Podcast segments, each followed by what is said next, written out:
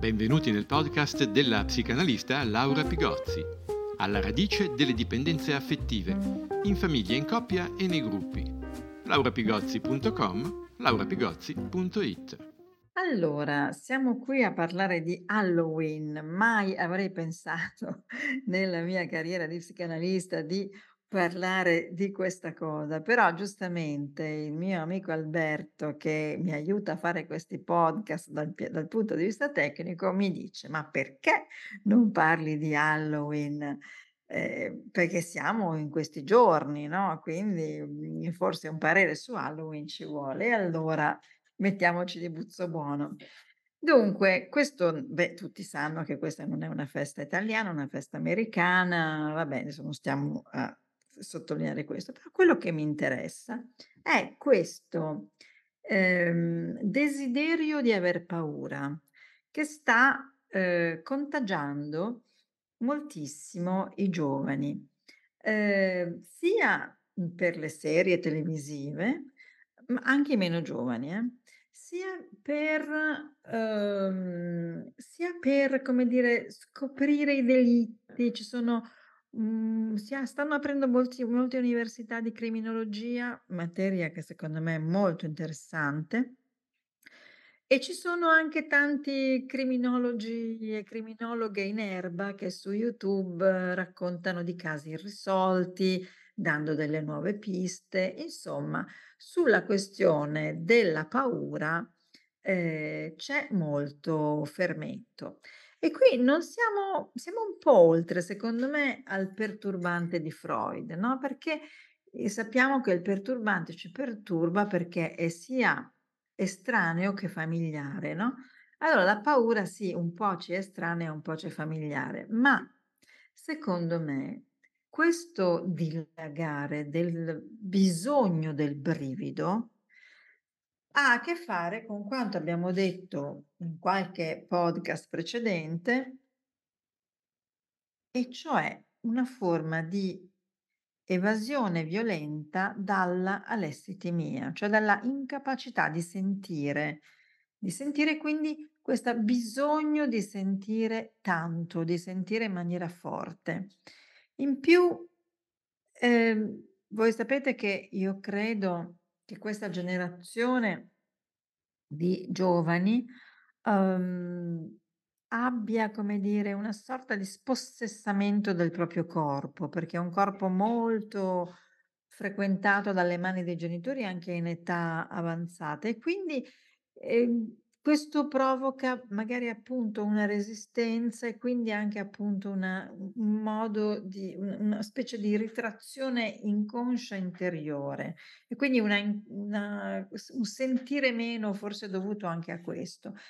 Ma allora dove andiamo a sentire? Andiamo a sentire nelle storie horror, nelle storie di paura, nelle serie sui elementi criminali, nei blog eh, dei, ehm, criminologi. Dunque tutto quello che è criminale ci piace, ci in qualche modo ci solletica. E Halloween è la festa della paura e quindi è la festa in cui tutti i ragazzi come dire, vogliono anche tutti, insomma molti ragazzi vogliono esprimere questa questa loro paura.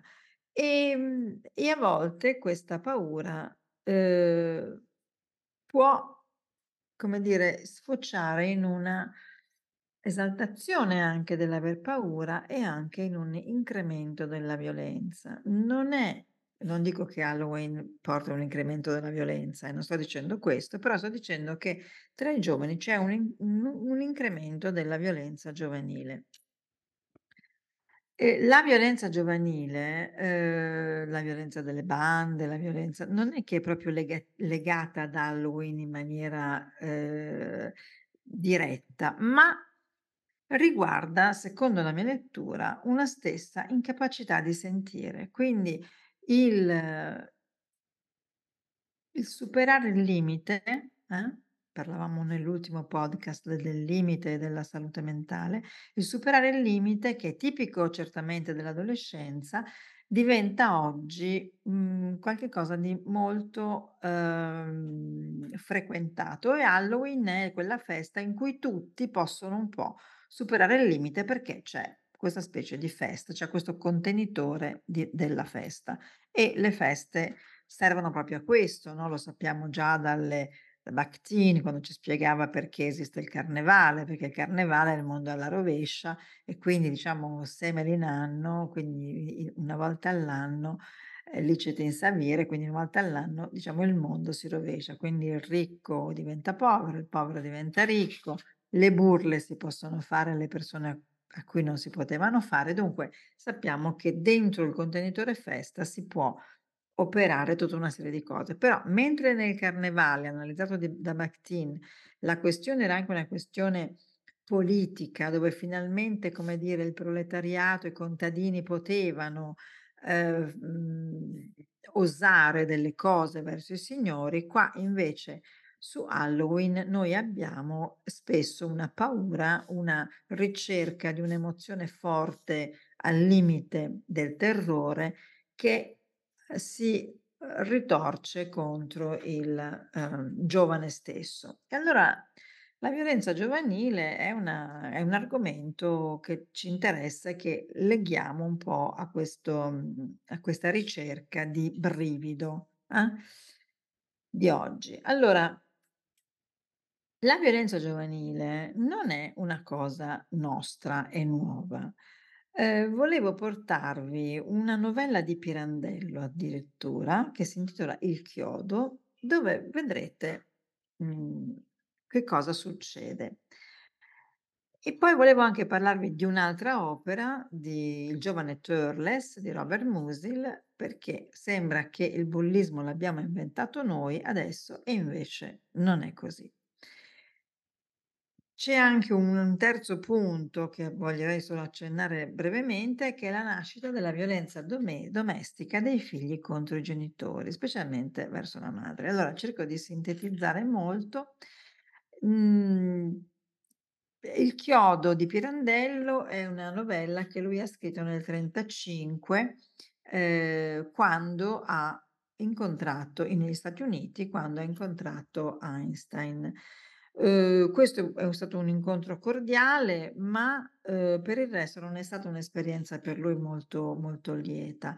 Tra l'altro Pirandello, mhmm, appena vinto il Nobel, fu al centro delle polemiche americane era siamo nel '35, quindi la polit l'America l'America naturalmente criticava la politica coloniale di Mussolini, che era impegnato nell'epoca nella guerra di Etiopia e, ehm, Pirandello insomma difende questa politica rilanciando l'accusa al colonialismo ipocrita degli Stati Uniti, no, verso i nativi americani. Insomma tutta una bagarre. Quindi questo questo chiodo, eh, nasce, ehm, in questo clima e viene pubblicato nel '36, l'anno dopo, sul Corriere della Sera ed è ambientato negli Stati Uniti, per far capire, no, come come lui vedeva anche quel mondo. Allora il il protagonista è senza nome ed è un caso molto raro nella narrativa pirandelliana e viene presentato nelle prime righe con tratti quasi da folle, no, Ehm, e dice: "Il ragazzo ha confessato che quel chiodo l'aveva trovato attraversando la strada di Harlem. Era un grosso chiodo arrugginito, forse caduto da un carro passato poco prima per strada. Caduto apposta", dice Pirandello. Dunque che cosa succede? Che il ragazzo vede, ehm, questo bambino, questo quasi bambino, mhmm, vede 2 ragazzine di 14 anni, una di 8 l'altra, che si azzuffano tra loro e, ehm, e questa è la descrizione che ne fa Pirandello: "Incendiate dentro un nembo di fuoco, del sole estivo al tramonto facevano un groviglio di braccia, di gambe, di stracci di capelli e lì per lì, d'impeto, lui s'era gettato su di loro, aveva alzato il pugno e ficcato il chiodo nella testa della più piccola. Poi subito dopo, ma veramente dopo un tempo infinito, nel vederla morta come da sempre, stramazzare ai suoi piedi, tutta insanguinata, era restato basito tra l'orrore della gente accorsa. Ecco, quindi vedete che i racconti horror non sono solo nostri. Certo, quelli che escono dalla penna di Pirandello naturalmente sono, ehm, molto interessanti. Ora Non voglio dilunga dilungarmi su tutta questo su tutta questa novella, però, uhm come dire, uhm, questo chiodo cade apposta. Ehm, la le 2 ragazze sono lì apposta, questo essere apposta, no, il bambino è affascinato dal loro menar le mani, dalle 2 ragazzine e commette quindi questa ingiustizia immediata, questo passaggio all'atto. Ora sul passaggio all'atto io voglio dire una cosa, che è proprio dei nostri tempi. Poi non credo che riuscirò a dirvi anche le cose che vi ho promesso, che magari lo faremo in un altro post, e voglio invece concludere con una questione Ehm, adesso vi prego Alberto di ricordarmi che abbiamo quegli altri 2 punti sulla violenza giovanile da riprendere nei prossimi podcast, io mi affido a lui completamente. Dunque, io voglio dire una cosa su questo passaggio all'atto che questa novella evoca e che spesso la violenza giovanile agisce. Noi abbiamo il pensiero. Il pensiero è una via lunga, no, uhm nei diciamo, noi sappiamo che l'atto del pensare e l'atto del parlare sono sovrapponibili, quindi stesse aree cerebrali impiegate. Forse questo l'avevo accennato anche in un altro post. Allora, queste stesse aree cerebrali impiegate ci fanno capire che, ehm, per parlare, ehm, cioè per pensare, noi abbiamo bisogno di tanto linguaggio, abbiamo bisogno di di di conse in fondo il linguaggio che cos'è se non una serie di link, come il pensiero una serie di link. Dunque noi abbiamo bisogno di linguis di cose linguistiche, mentre quando io getto o conficco un chiodo nella testa di una bambina o getto un sasso da un cavalcavia, non è la corteccia linguistica che è attiva, ma è quella motoria. Quindi il passaggio all'atto significa proprio che noi abdichiamo al pensiero e agiamo senza pensare. Questo ce lo confermano anche le neuroscienze, no?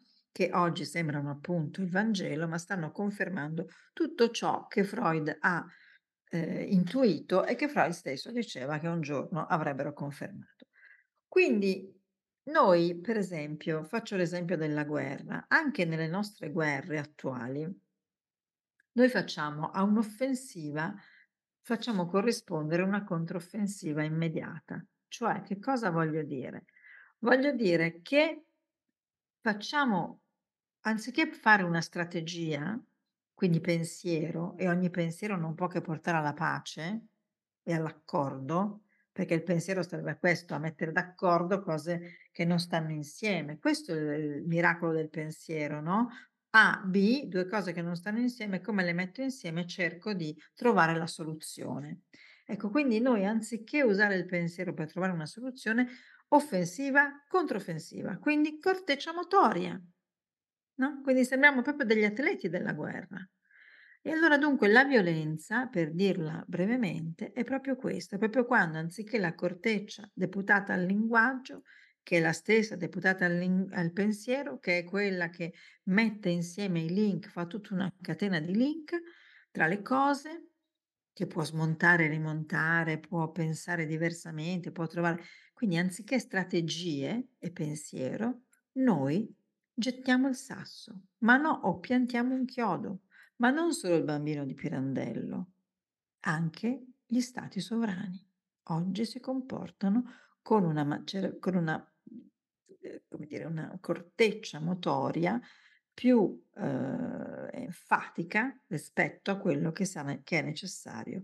Siamo il lavoro di intelligence, siamo nel lavoro nelle raffinatissimi lavori di intelligence e poi ci comportiamo come scimpanzé. Questo è una cosa importante da dire, perché la violenza è tornare agli scimpanzé, ma non per modo di dire, non è una metafora, è che proprio usiamo la parte motoria del cervello anziché, anziché quella linguistica e di pensiero. Allora, con detto ciò, vi auguro un buonissimo Halloween dove la violenza sia una, finz- una finzione e il eh, terrore sia un brivido non troppo profondo, ma anche che porti alla fine a un sorriso. Divertiamoci con Halloween e non eh, entriamo troppo in questa dinamica, non abbracciamo eh, la filosofia della che non è una filosofia, l'abitudine, l'abitudine è molto più facile oggi fare male che un tempo, eh? è molto più facile. Grazie e divertitevi.